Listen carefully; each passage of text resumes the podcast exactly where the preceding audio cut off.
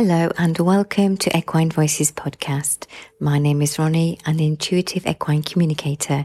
I hope you enjoy this episode and thank you for listening. Welcome to Equine Voices. My name's Ronnie. And tonight's interview is with Patrick Sullivan, who I was so lucky enough to interview uh, for a short time a little while ago as he was traveling across America on his horse Gammy and Hal. He was riding bridleless and bareback he was also promoting the local horse rescues as he was going through e- each county. I'm going to bring him in and he can introduce himself and explain about his journey and then he'll tell you about his new ventures. Okay, here we go. Hi, Patrick. Hey, Ronnie. Well, thank you so much for having me. And it's such a blessing to be back on your show again that, you know, represent the horse community the little way that I can. And it's just such a big blessing uh, again to be here. So thanks again. You're welcome. Would you like to explain to people? Obviously, your name's Patrick Sullivan. We've already established that. But why you decided to go on this journey across America on horses, bridleless and bareback? What was it that set you on this path and, and what was you wanting to achieve? Of course, yeah. So we traveled 2,500 miles through nine states of the United States of America. And it was just one heck of a journey. And to be honest, the whole reason we did this is because we wanted to show and demonstrate how people can heal horses and horses can heal people without using a lot of tools.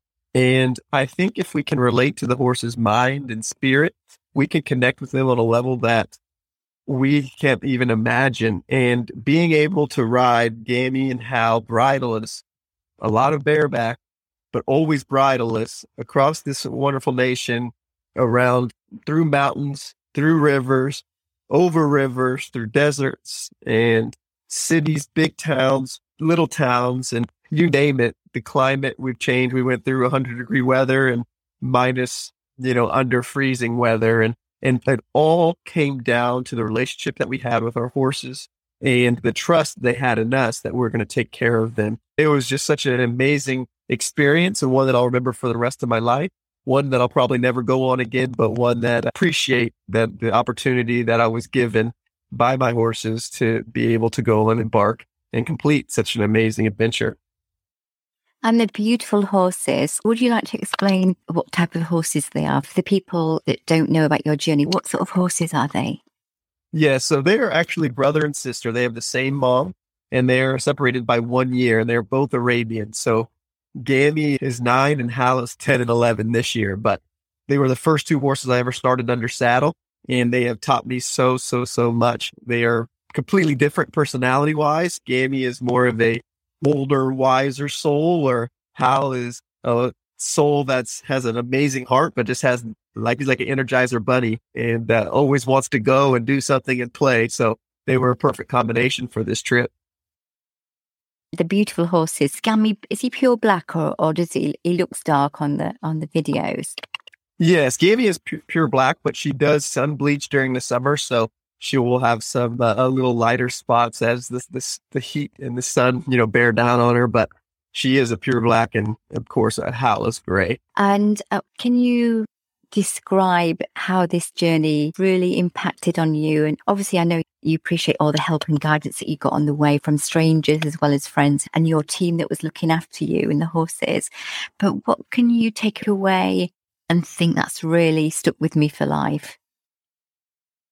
You know, I think that's an amazing question. And to me, it all comes down to the hope and the inspiration that not only we got from people along the trip, but that we were able to provide for people to see with their own eyes what you're able to accomplish with your horse if you first give them the trust and responsibility and education in which they need. Because there are so many people that want to do right by their horse, that want to educate their horse, that want to treat them as well as possible. But the thing that a lot of us are missing is the lack of education. How do we get that trust? How do we get that love? How do we get that knowledge to our horses and from us?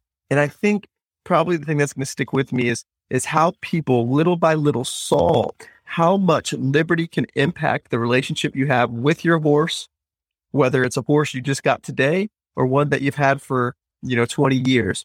the liberty aspect and how it changes people's mindsets to say, Hey, look, I've always wanted this connection with my horse. And this liberty has allowed us to finally start building on that relationship to another level. So you were a team. It wasn't somebody just riding a horse. You were a team and you relied on each other and you had that non-spoken communication. You understood each other as, and, and that developed more as the journey went on. Is that correct?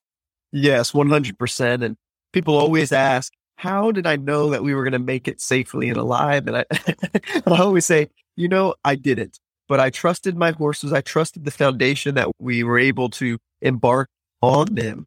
But I also trusted the fact that if push came to shove, my horse, my horses would always come first. And I would never intentionally put them in danger where, you know, we would be in danger every single day. So I like to really say, Hey, look, if, if something happened in the middle of the trip, I always said to my horses and I felt like it wasn't safe to go on, we would quit.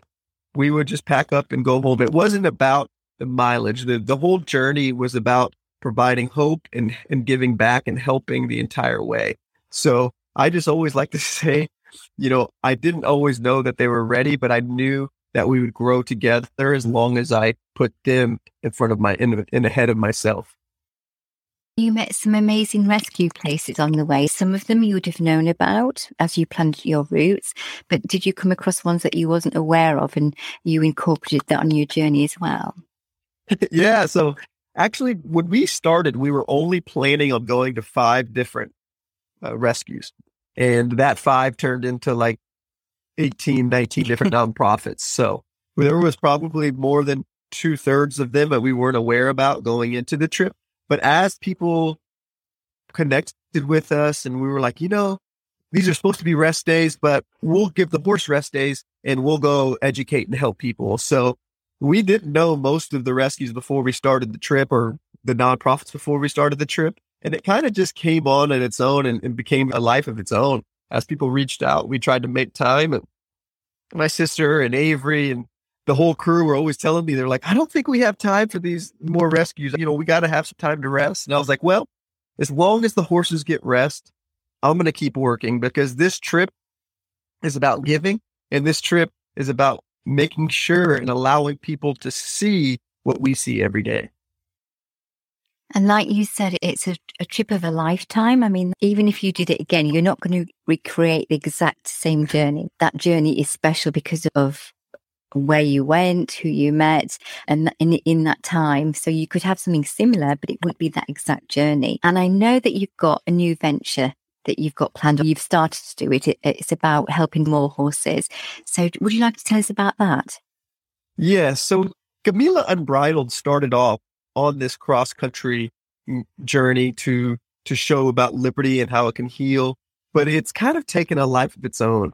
And throughout the the trip, you know, again, as we talked about here a little bit today, we stopped at I think twelve or thirteen different rescues in ten different states around the country, and the one thing that was missing from these rescues was a trainer to help educate these horses because a lot of the founders of the rescues have amazing hearts. They have good people that support them both physically as volunteers or financially to help provide for the horses. But one thing that the rescue community is lacking in general is a good education system because they take in these horses, they save their lives, they get them back in good health physically and mentally, but then there's no one to help train them and educate them so that they can go on to the next chapter of their life with their new family. So what we decided to do was we decided to to put an application process out to the United States and say, if you have a, a very difficult rescue, behavioral problems, mental problems, whatever it may be,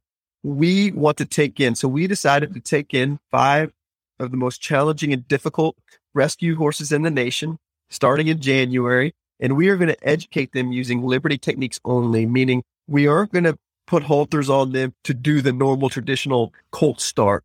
We are going to do it all at Liberty. So they will have a choice whether or not we ride them or not, whether or not we can catch them or not. Whatever we can do is all going to be at Liberty. And I'm so excited because to me, I feel like once we reach the horse's mind, the quote unquote challenging horses aren't so challenging anymore because people are missing the whole overall objective anyway. If you can relate to the mind, you're going to have control of the body. But we can't have control of the body until we can relate to the mind. And that is what the Liberty does. So from January until May, we are going to have these rescues free of charge to these 501c3 nonprofits. And we are going to take them, educate them. And then on May 15th, 2022, we are going to host a live event here in North Texas and showcase how far some of these most challenging rescue horses have come in four months using Liberty techniques only. I'm so excited. I'm so fortunate. I'm very blessed that we have the opportunity to once again showcase the power of Liberty, not with horses that I trained and I rode, these rescue horses that were thrown out, given away, and show that they can have a second, third chance at put into the right hands and given the right education. Wow, that's some venture, Patrick, some venture. So you've got five horses and you're doing that in, in five months. Is that right? That's correct. We actually have five horses, a mule, and then one extra horse that we took on for a therapeutic riding center out of New Orleans who got devastated by a hurricane. And so we're going to help transform that horse into a therapeutic riding center horse. And uh, that's kind of a surprise that we'll be mentioning too. So we'll have seven horses in total. And the horses that we turned down in the program are on our waiting list. And we gave an opportunity for those who weren't on our waiting list to go with other trainers and do the same deal. So all the horses that applied for a program, even if they weren't selected by us, got an opportunity to help change their life through friends of ours. And we're just pumped for the future and see what's going to happen over the next five months. That's really special and such a, a, lovely thing to do. I'm really looking forward to seeing that in the future and to hearing how that goes. So, how will you go about that? Are you going to concentrate on maybe one horse for a little while until you get a, a better bond, or are you going to go with the flow and do each one a little bit at a time? How how will that work? So, honestly, most of my schedule from January to May, I've left open apart from a couple expos and events because I'm going to put all my time in these horses that are at our farm. So we're going to do a focus on all of them every day. So just do a little bit here and there. And luckily I have Avery to help me and then we're going to be hiring an intern as well. So we're going to have plenty of people and we're going to really just turn the next five months into time where we can give back to these horses and spend as much time as we can with them. I'm going to treat them like I would a million dollar horse. To me, horses are all the same, no matter they're worth a million dollars or we're found in a kill lot they're all souls and they all have potential. And I'm just uh, ready to get focused and, and starting and, and, and partaking in this next adventure, which to me personally, I think it's going to be bigger than the last one. Exciting. As you were talking, you'll have to remember this in the future. As you were talking, the, the words three months, in three months' time, there's going to be something or a significant outcome. So just bear that in mind. If it doesn't happen, that's fine, but that's just come through just now. Um, sometimes when I'm talking, I get information that comes through. I forgot to say that. So three months time, I'm interested to see what that is. So this is going to be on your farm in Texas. Yes, that's correct. So I had just moved back from Kentucky. I left Double Dan Horsemanship with Dan James. He's still a good friend of mine, but we are moved down to Texas. Avery and I were uh, closer to my family. And we're going to start this next rescue operation through our nonprofit and kind of get started on our youth program that we're hoping to start this. I'm just going to touch on this because in the UK, we saw about the tornadoes that's just gone through some of the states. And I was thinking, crikey, I'm sure that's where Patrick rode through some of the areas, but I, I don't know for sure. So yeah, we had that on the news a few days ago. I think it was. Yes. Yeah. It's an incredibly sad part. And we appreciate you keep you know, those family and communities uh, and your thoughts and your prayers, because that's exactly where I rode through. We rode through Indiana, Southern Illinois, Missouri, and then Northwest uh, Kentucky. And that's kind of some of the areas that were hit by this storm. So it's very sad and it's devastating. It's one of the largest and longest tornadoes of history. And again, there's not words to express the mm-hmm. emotions and things that people are going through right now, but I'm just doing my best to keep them in my thoughts and my prayers. Absolutely. And here too, here too. Okay. So I've heard you talk about Avery And we, I was hoping to say hi in chapter, but she, you mentioned that she's gone back home. But she's part of your team, and she's a big part of your team. Did you guys meet when you were working with the horses? Yeah, so we met about two and a half years ago at Dan James's farm in Kentucky. She came to work for us. And, you know, we became really good friends first, and then more of a romantic side came about a year later after we were friends. She took the risk of moving down to Texas with me, but she's an amazing horsewoman and, and an incredible person. She's one of my best friends in life. So I'm just very thankful that she'll be partaking on this adventure with me and we'll be doing it together and getting to spend a lot of time together trying to educate these horses. How exciting is that? Um, meeting somebody that has the same passion as you and you get to work with each other, which isn't always a good thing. It depends on your relationship. But uh, with horses, it's good because you can appreciate what the other person's doing and you can appreciate the, the, the ups and downs that come with that, especially your line of work. Tell me a story about one of your horses. Let's go with Gammy. So tell me something interesting that you remember from the earlier days. wow, there, there's a lot of them. And I have two stories actually. So the first one is she was the first horse that I ever started under saddle. So uh, six months into my horsemanship journey, I started her under saddle. And I don't know if it's wrong or right, but we learned a ton. And at the beginning, sh- she didn't really like me very much. And to be honest, I, I didn't like her very much. I, I became really frustrated with her. She was very independent mare. She had a mind of her own. And, you know, she wasn't really mm-hmm. interested in what I had to say or do because I wasn't treating her as well as I should have. I wanted to, but I just didn't have the knowledge to help her and it became frustrating. It, it all came full circle in one event. And my sister gives me a hard time about this all the time because she witnessed one of my the low points in my horsemanship journey. And it was with Gammy. So it was in December, the first year that we started her. And I was riding her out in this big field and we were working on cantering and I was just getting so frustrated. I was like, Gammy, you can't canter. Everything was going too fast. She was getting emotional. She was crossfiring and we were probably cantering for 20, 30 minutes. And well, she was dripping sweat. I was dripping sweat. And all of a sudden she was just like, I'm not doing this anymore. And she just took off for this tree. Boom, smacked me into the tree. I fall off of her. I'm just face first in the grass and I'm just yelling, but I'm not a yeller. I'm very calm and relaxed normally, but I was just so frustrated and I probably used some words I shouldn't have.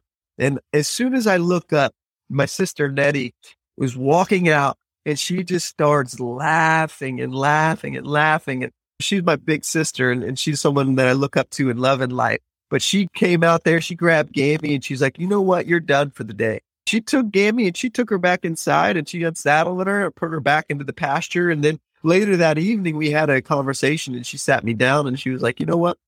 You need to treat Gammy as if, as you do women and as you do people. You're so kind to people. You're a good person. And, but you treat Gammy differently than you treat people.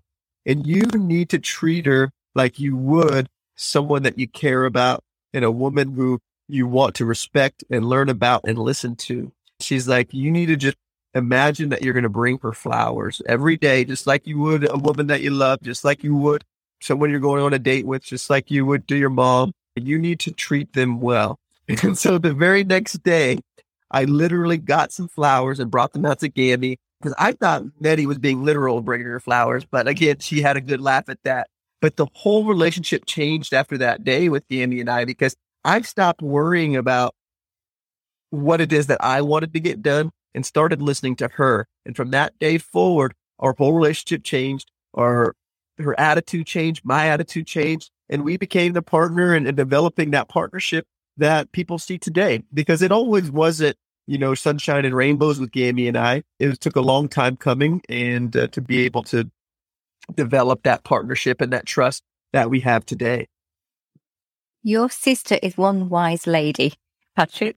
I like her. I'd like to meet her.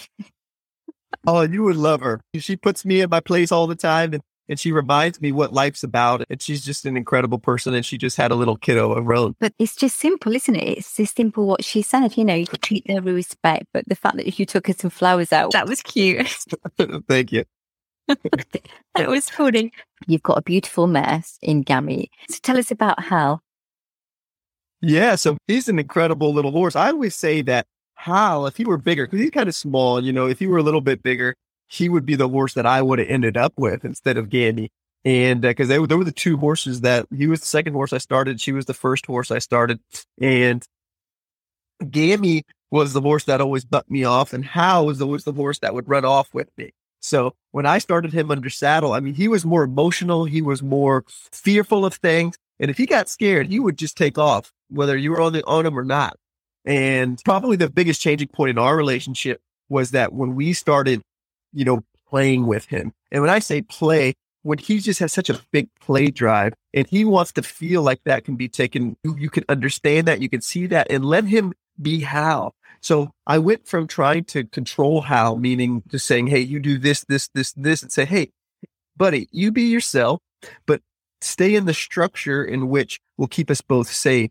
And that kind of all came to fruition probably four years ago or something like that. After a year of riding, we were out and he was just feeling great on the trail. And I was like, you know, I'm just going to take the bridle off and we're just going to see what happens. This is the first time I've ever taken the bridle off on a horse on a trail. And he was just fantastic. He wasn't spooky. He wasn't energetic. He wasn't trying to take off because we allowed him. And I say we because even though I trained him, there's so many different people that come and educate me and help me. And so it's a team that does this. But it turned Hal into a, a more scared, sensitive, energetic horse into a horse that felt comfortable of playing and being himself and allowing to use that energy for a positive light. And and he's one special boy. And I'm just so thankful for him because he has one of the biggest hearts of any horses uh, that I've ever met. And we wouldn't have made that trip without him. Beautiful, beautiful horses. And I love your videos. You used to do little daily videos on your horses, You just going through different places. And they were very inspirational. And that's how I came across you. And I connected with you on those. It was really nice. But it was nice to see your relationship with your horses and to hear you speak because um, you speak from the heart, Patrick. And you can see that you generally have kindness and wanting to communicate with a fellow human being, but also show them how relationship can be better with horses and how healing can be on many different levels. So it's not just about the riding, it's what they give to your soul, but it is a relationship. It's a partnership. It's not uh, one being telling another being what to do because you you found out what happens. You had to take flowers to say sorry, and I love that comes across, just comes across in bucket loads. Would you like to just share about some of your mentors? So you've talked about Dan. Did you work with Dan? Yeah, so I was very unfortunate because to me, your mentors, the people that help you along the way that make you. And, and, people all the time say, you're doing great things, you're doing great things, but it's never just me, it's we. I would not be here without the people in my life, without the influences that I had in my life from the very first day. And Dan James from Double Dan Horsemanship, I spent two years with him and I started out as an intern and I finished out as, as you know, right hand man and assistant. And I trained all of his horses that came in there, good, bad. And it was just a phenomenal experience. But my first horsemanship trainer was a lady named Isabel Farmer in uh, Houston, Texas. She taught me the foundation, what it's like to treat a horse and, and how to, to put them first. And then I had a lady named Farah Green, who's up in Wyoming, who had a big, you know, influence on us and helped me learn how to ride bareback and helped me do a lot of things that a lot of other people maybe wouldn't. We went rode our first parade with Farah, and then before Dan was a gentleman named Ryan Rose up in Wisconsin, and he was a, a horse. He puts a good horse foundation on these horses and teaches them how to think and use their minds first. And actually, probably one of the other big ones was his name is Jack Brainard, and he was 100 years old, and and he just passed away recently but he taught me that the number one thing in horsemanship, and you can't do anything else, is you have to get a horse relaxed. And if you can get a horse relaxed, you can then teach them. Again, I've been so fortunate and so very, very blessed to have a list of horse professionals, men, women, and to be able to be a big influence on me and to educate me and some of that I still people that I still reach out to today if I have problems or things that I, I would like to learn and or get better at. So I'm just fortunate for the people that I've had in my life and hopefully that continues to people will keep sharing their knowledge with me. I'm sure as people come into your life and people that are just starting on their journey in horsemanship, as they learn from you And, and also people that have horses learn from you. That'll have a similar knock on effect and they'll look up and say, well, I'm this because Patrick showed me another way. So we all interlink and we're like huge sponges and we learn all the time. And, and obviously horses learn all the time. They learn bad habits very, very quickly. Yep. and it's the ones that you really want them to do. They don't seem to click onto, but I'm, I'm sure they do. But that was good when you talked about getting a horse relaxed. That's when they learn. It's a similar, if you're trying to help a horse that can be in pain or uncomfortable or need some assistance, if they're totally um, shut down and they're, they're switched off and they don't want you near them for whatever reasons, it's really hard to help them. So the best thing is to get them on board and to know that they're in a safe place and to feel a bit more relaxed. Then you can maybe help them a little bit more physically. So it's the same sort of scenario as far as that's concerned you can't work on a horse's body if they're tense because it's not going to have the same effect. You've got to wait for them to let you in. And sometimes it's just being with them in their presence so they know there's no agenda, that you're just there for them and just waiting for that doorway just to say, okay, you can come in, you can come closer. Mm. And even then, sometimes they, they still test you to say, let's just see what you're going to do. That's right. It's amazing. I mean, I learned from watching you and listening to you and watching other people and hearing their stories. And then sometimes something will happen with my own horse and my own learning and understanding comes to that. And then something I've heard, I think, okay, I understand that now. Because sometimes you can read a book and you can watch a video and you think, yeah, I know what to do, or I know the basics of it. And you can participate in it, you can do it and you may see a result, but it's when all the dots join together and it's the feeling and the horses communicating, yes, let's do this together. There's something about it that's different. It's so different. And it's not always visible to start with, but as you explained, the relationship between your horses afterwards, they felt that you were equals. They didn't feel you were telling them you were showing them. Mm-hmm. They were actually showing you. I'm just getting out. They were actually showing you. That's so funny. Um, so I'm picking up the essence of Gammy at the minute. So I never know what's going to come when I'm connecting. Okay, so I'm going to say it anyway. This is coming from the heart. Gammy is so, so proud of you, but from a heart space, but he's proud of what you're going to achieve. So it's not just from the journey of you riding your horses, it's what's come from that and what's going to come from that. And there's a big feeling of, of proudness for being part of that too. Okay. So I'm just chatting in my head. Sorry. I wasn't expecting this. Sometimes it happens. So I'm just going to go with it. So Hal is, I want to say he's a bit quieter. He watches, he observes, and he he takes everything in. So this is what he's saying to me. But Gammy, she's just that big heart, that big heart. She's almost like motherly to you as well. She sees you a youngster that she's brought on. That's how she's giving it. Does that make sense to you? Yeah, one hundred percent. And you know, definitely got some chills here. And it's warm outside here in Texas. It's beautifully said, and, and it's something that I hope that when I I'm thankful that you, you, you shared that with me. No, it's it's fine. But very very proud. Um, that yeah, it, it's hard to put into words because it's not verbal. It's just mm. if you could see the heart glowing, and she senses what is to come from this. So horses, as you know, are very, very aware and that their senses go far beyond what we realize. But the part of them that knows the deep part that knows everything has even more of a, of a, yeah. I think actually, I think we're just going to carry on talking because this is going quite deep. She's just really proud, uh, they both are. Uh, it, was a understanding uh, of what this means on, on a level that you know and, and we see, but on a deeper, deeper level, the horses are aware of. And she was just sharing that with me, that deeper level that the proudness and this glowing heart comes from what you're going to achieve um, as you did with them you'll mm-hmm. achieve that for other horses and they can have a life with somebody and hopefully have that relationship with their potential carers which is an amazing thing to do. Do you want to just share a, a little bit about the horses that you've actually got on your program? I'll go ahead and kind of lay it all out there from what I mm-hmm. can. Mm-hmm. So we have Roman, and he is a red roan, and he's very sensitive. He wants to be with people. And that's the thing about a lot of these horses. They want to, but they just don't know how. I think he's eight to 10 years old and he's a beautiful horse, but again, he's not very trusting in what that we're going to kind of have our work cut out for us. But I think once we get him to trust, he's going to be fantastic. The next one is Indigo. It's this gray mare here down in Texas.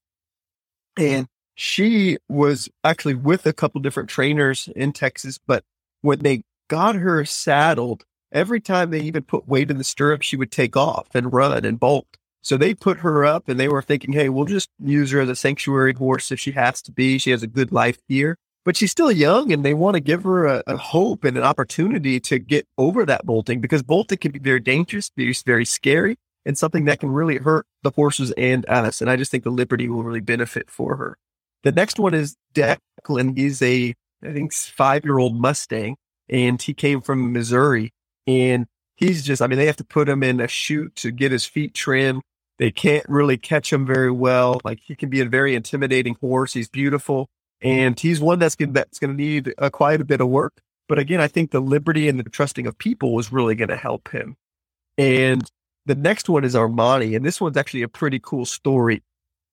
And they're all cool stories, but this one was a wild horse from eastern Kentucky, and he had a little herd of his own of 11 horses, and he was the head stallion of that herd and they were in this old uh, coal mine or mining location and they had to round them up because there just wasn't enough food to go around so that they would survive. So they rounded him up and brought him to this rescue. And, and he was the one horse out of all of them. He was the lead stallion, but they just couldn't get him to trust people. And he was trying to run through things, hurt himself. And there were people that followed him and they would see him in the wild. And he was the horse that would, a cool story about him. He would protect the herd so that they could drink, they could eat. And he was just that kind of protector. So we're really excited about him. And the last one, well, other than the mule, um, is from Nostalgia, and she's from Nevada. And she actually escaped from the rescue. She jumped the panels and was lost in the desert for a week before they were able to get her back and round her up. And she's a beautiful quarter horse mare. And she's going to be a handful too. But again, they think she comes from bucking stock, but they don't know. She's going to be tough because she has that mindset of reacting and, being big and escaping. And then the last one is Rocky Top the Mule, and he's coming from Texas, but I don't know how difficult he will be.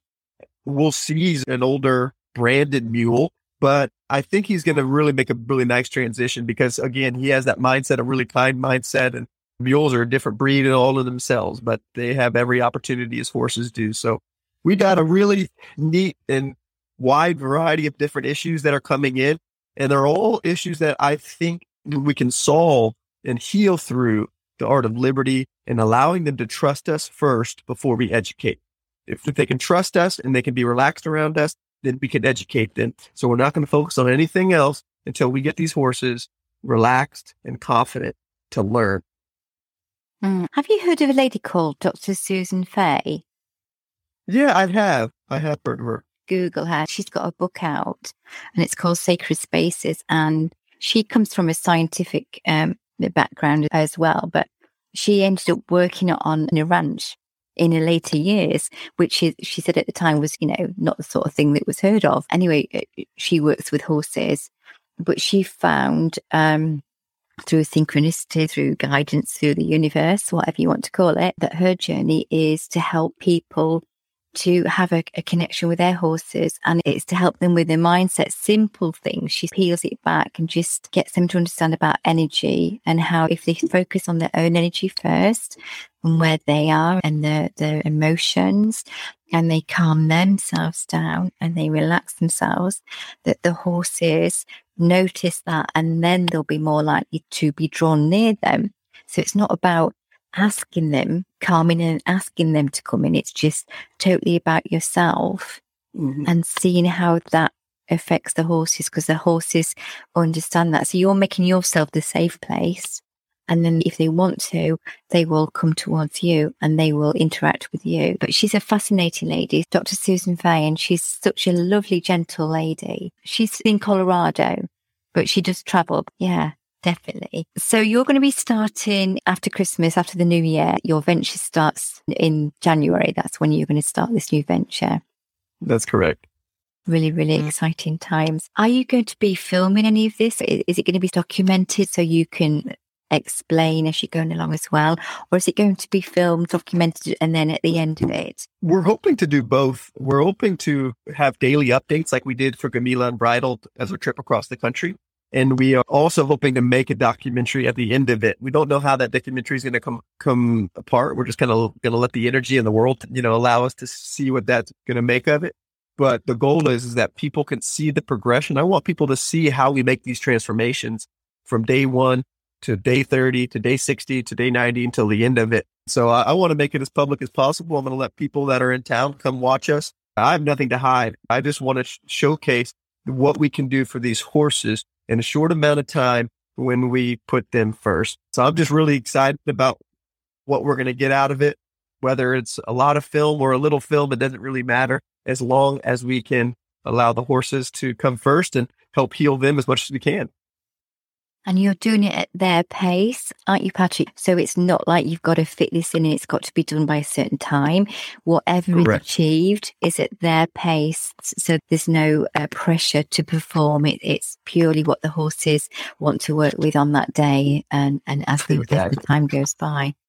Yeah. And sometimes that can be a pressure, but I know with you, it's not going to be. You're focusing on what you're trying to achieve, not what people's expectations may be. And that's something to, to, to be proud of because, um, again, that can be a pressure that can add to what's not needed.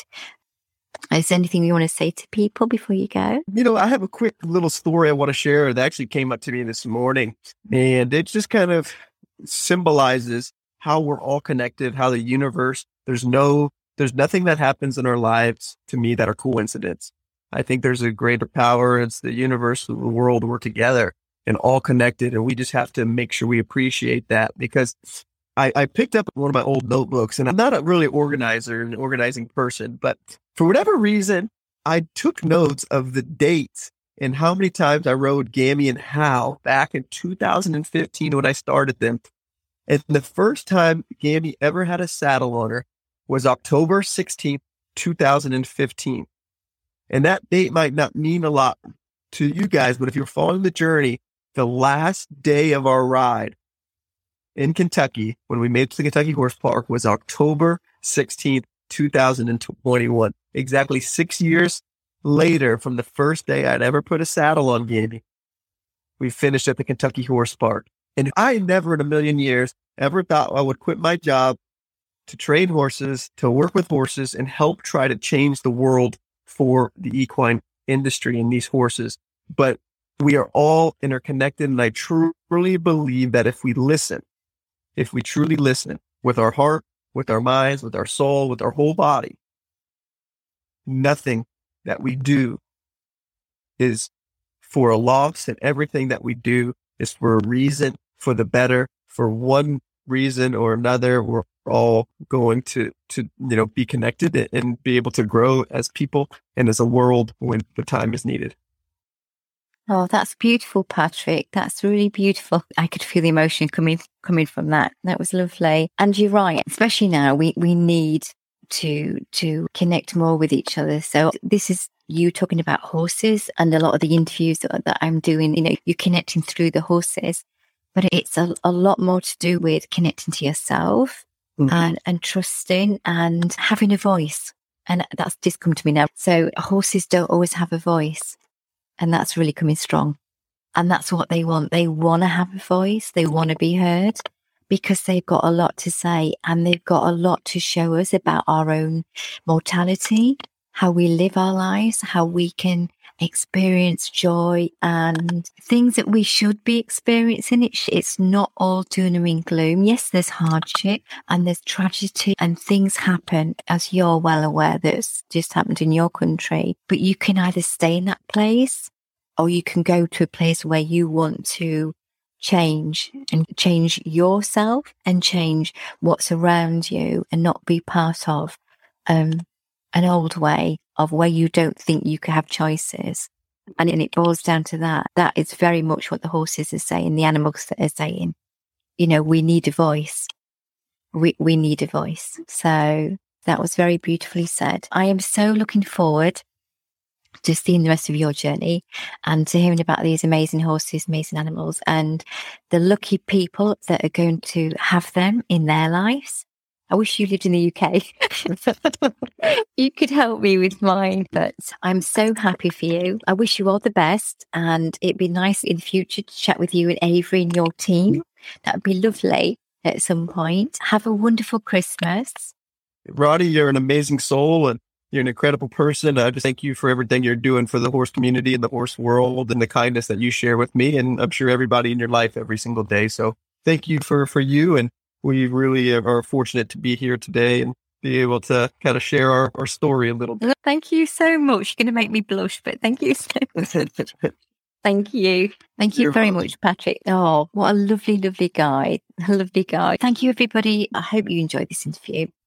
A lovely guy. I'm so looking forward to the rest of his journey and to see where he goes with this. It'll be amazing for all concerned. Have a lovely weekend. Thank you for listening, and I shall chat to you soon. Bye for now. Bye. You've been listening to Ronnie King at Equine Voices. Thank you for listening and speak to you soon.